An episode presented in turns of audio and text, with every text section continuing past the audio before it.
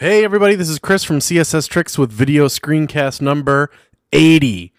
Wow.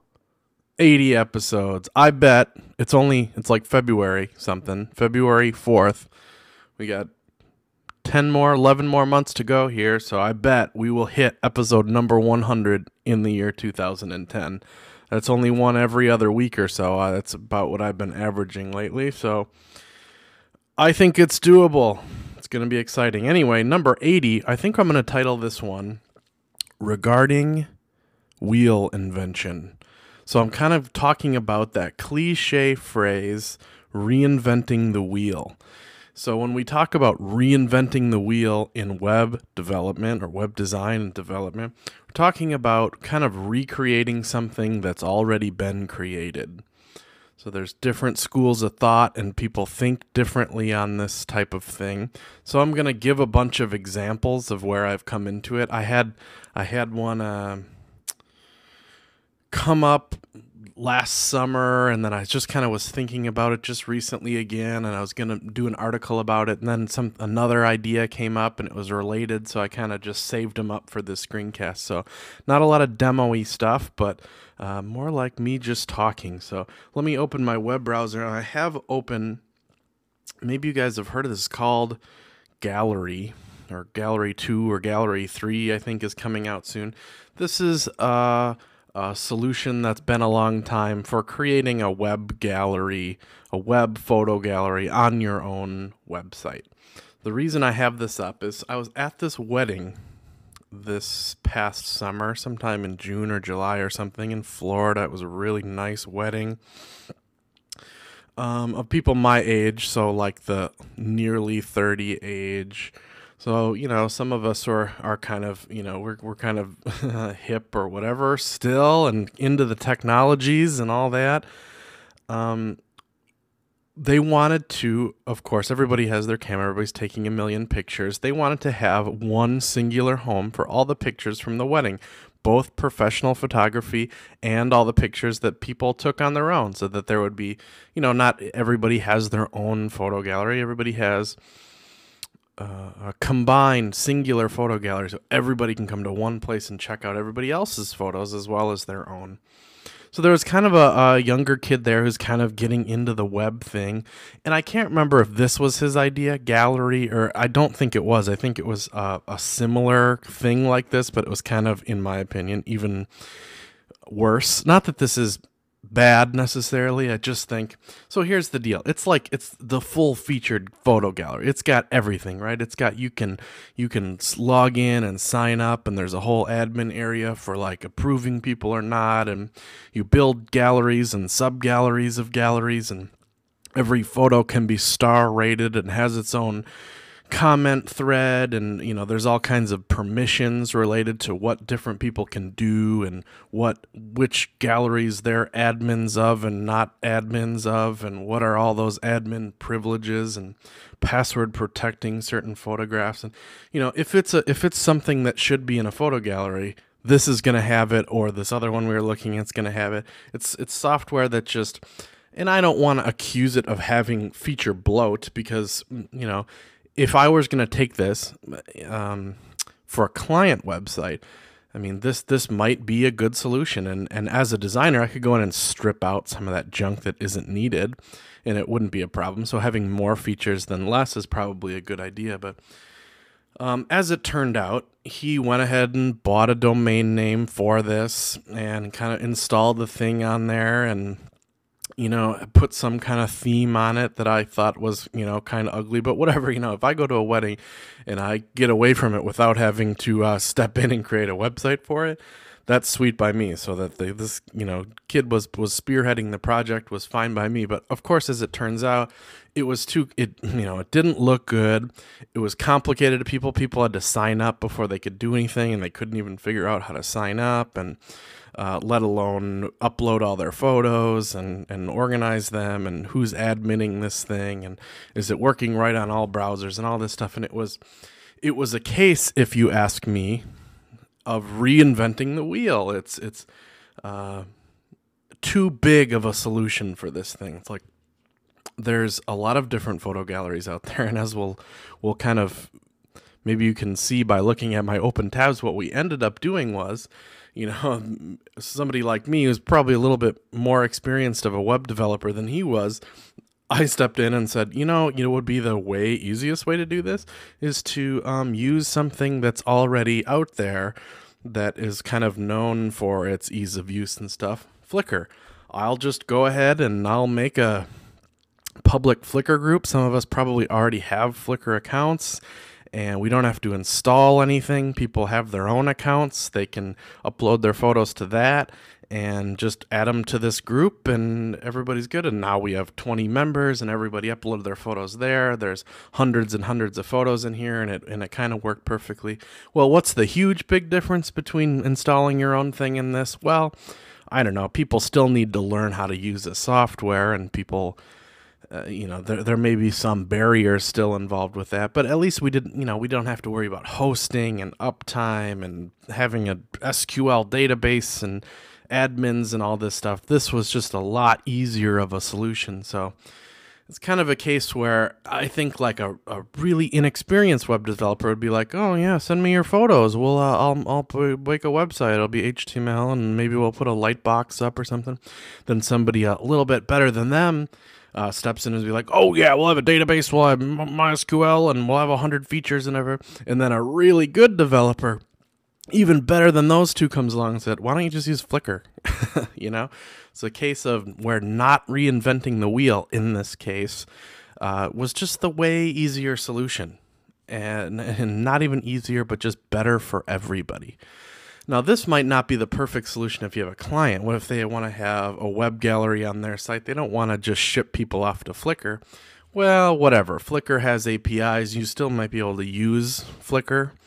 Um, but maybe something like gallery would end up being a good solution for a client so it's that balance of what's going on this brings us to the kind of the the core the meat of this whole reinventing the wheel concept is um,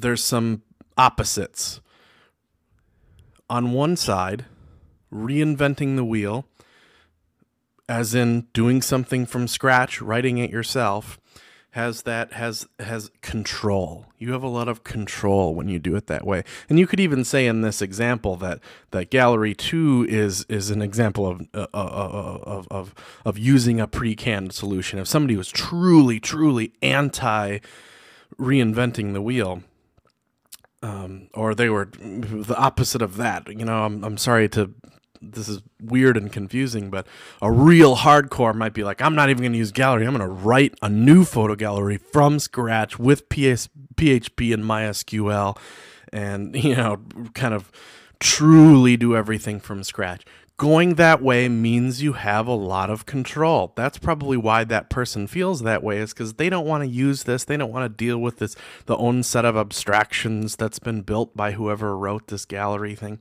They want to have full, full, full control. That's fine, I guess, you know, but if it means that uh, these people are going to have to wait two years before they can post their wedding photos, that's a little ridiculous. So, uh, there's that. There's those. You know, the hardcores that want to write everything from scratch. They have the control. They're probably very smart people. Then there's the people who who who you know absolutely don't want to. They want to find the absolute easiest possible way in the world to do this. Those people aren't going to have very much control. They're going to have to make a lot of compromises yada yada, but it might be really quick, whatever. Like everything in life, probably the answer between these two, you know, I will not reinvent the wheel and I'm all about reinventing the wheel, is a kind of a middle ground.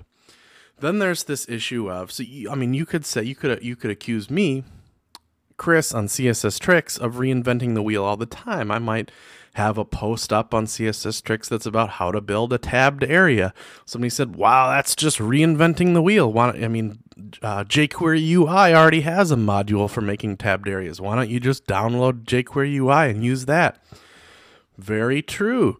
If I, you know, really needed to get up and going on a tabbed area instantaneously, I could do that, but then I don't really understand how these tabbed areas works. There's kind of a back and forth there. There's some advantages. There's that element of learning when you decide you're going to reinvent the wheel, you learn how it all works. So we'll kind of revisit that concept as well. So we have this time issue, this control issue, we have the learning issue, and they both have their opposites on either end of this this wheel. So anyway, gallery ended up being a lot easier to use a pre-canned solution like Flickr. Let's take another little look at some opposite ends of the spectrums. This website that we're looking at right now is a product by 37 Signals called Campfire. Probably almost all of you have heard of 37 Signals and their products like Basecamp is a huge one for project management. Anyways, they make this tool which is looks a lot like Basecamp but it's it's chat. The primary purpose of Campfire is for chat. Wonder if I can sign in quick.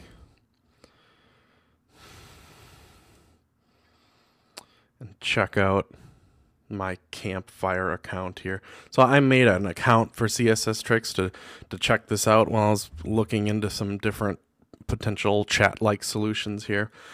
I made a room. It was really easy. You know how easy to use their software is. It just has very little anything.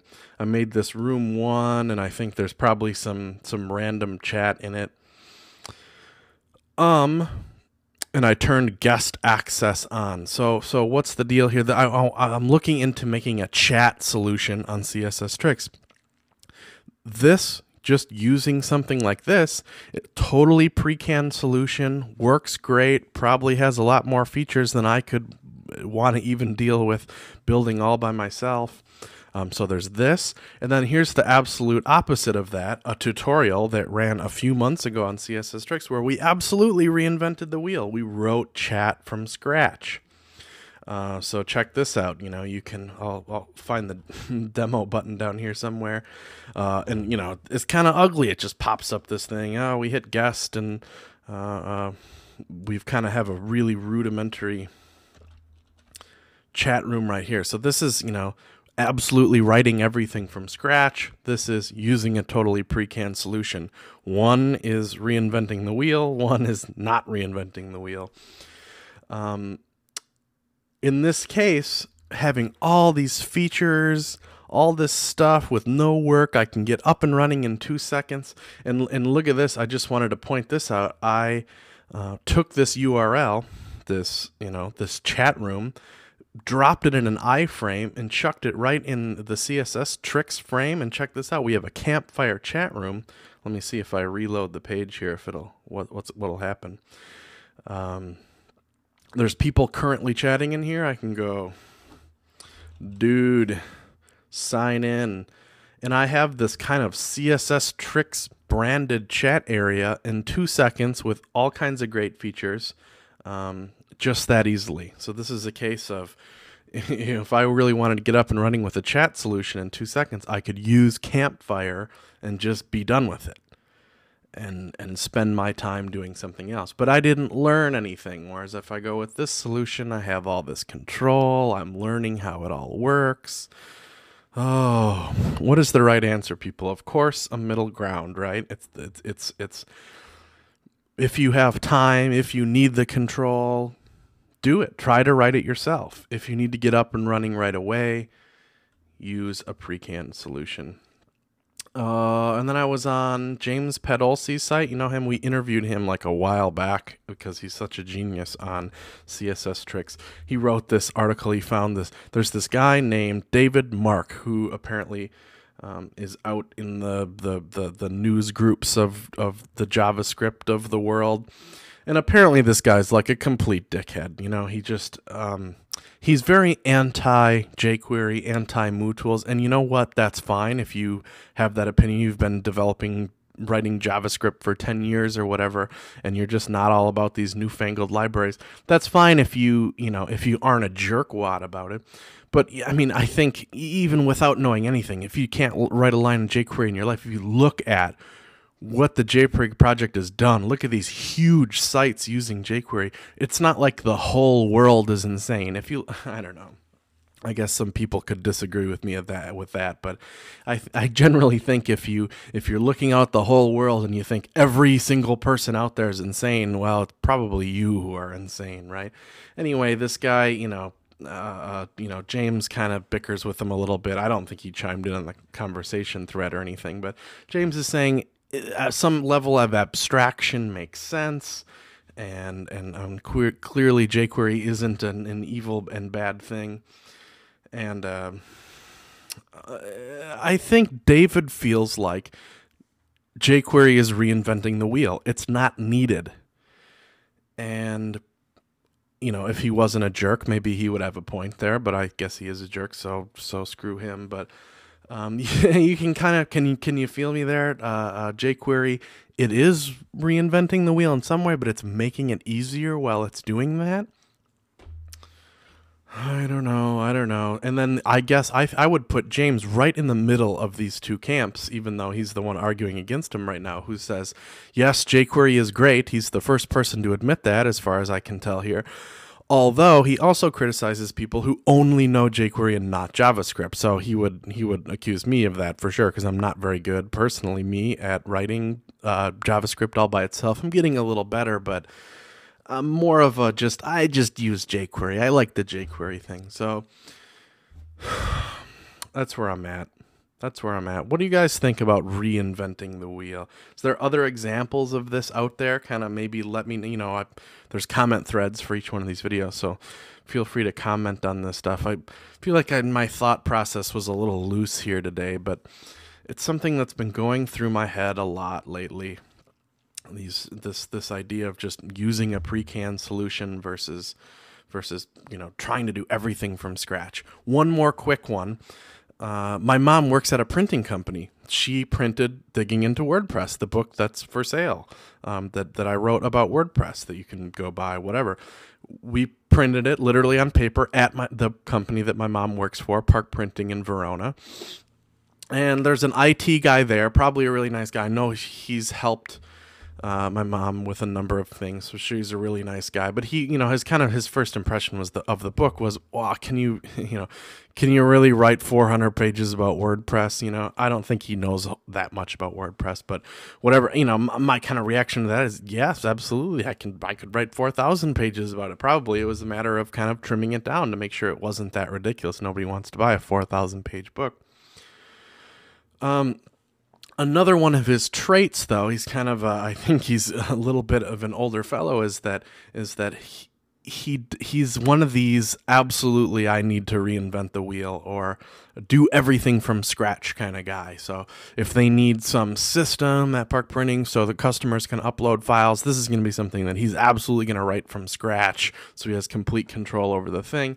And, you know, not to get up in anybody's face about this thing, apparently it's been a little bit of a problem because, you know, things move really slowly then and it's a one man development team and it's like we need a way for customers to send us files. How about a little something called FTP, you know? I mean, maybe it's not as perfect of a solution as like some customized web uploading thing that's really beautiful. But, you know, cuz you might have to train your clients how to use FTP but it's you know it's right there a lot of people know how to use ftp it's been, existed for years there's software that goes along with it you know it's generally fast uh, it's just one of these things like you could you could you could just get on that right away and then maybe deal with the slow solution later. It just came up recently and it was one of these things like, man, do not reinvent the wheel on this. It's just not necessary. So tell me what you guys think about reinventing the wheel in the web design and development world. Okay, see you later, folks. Bye bye.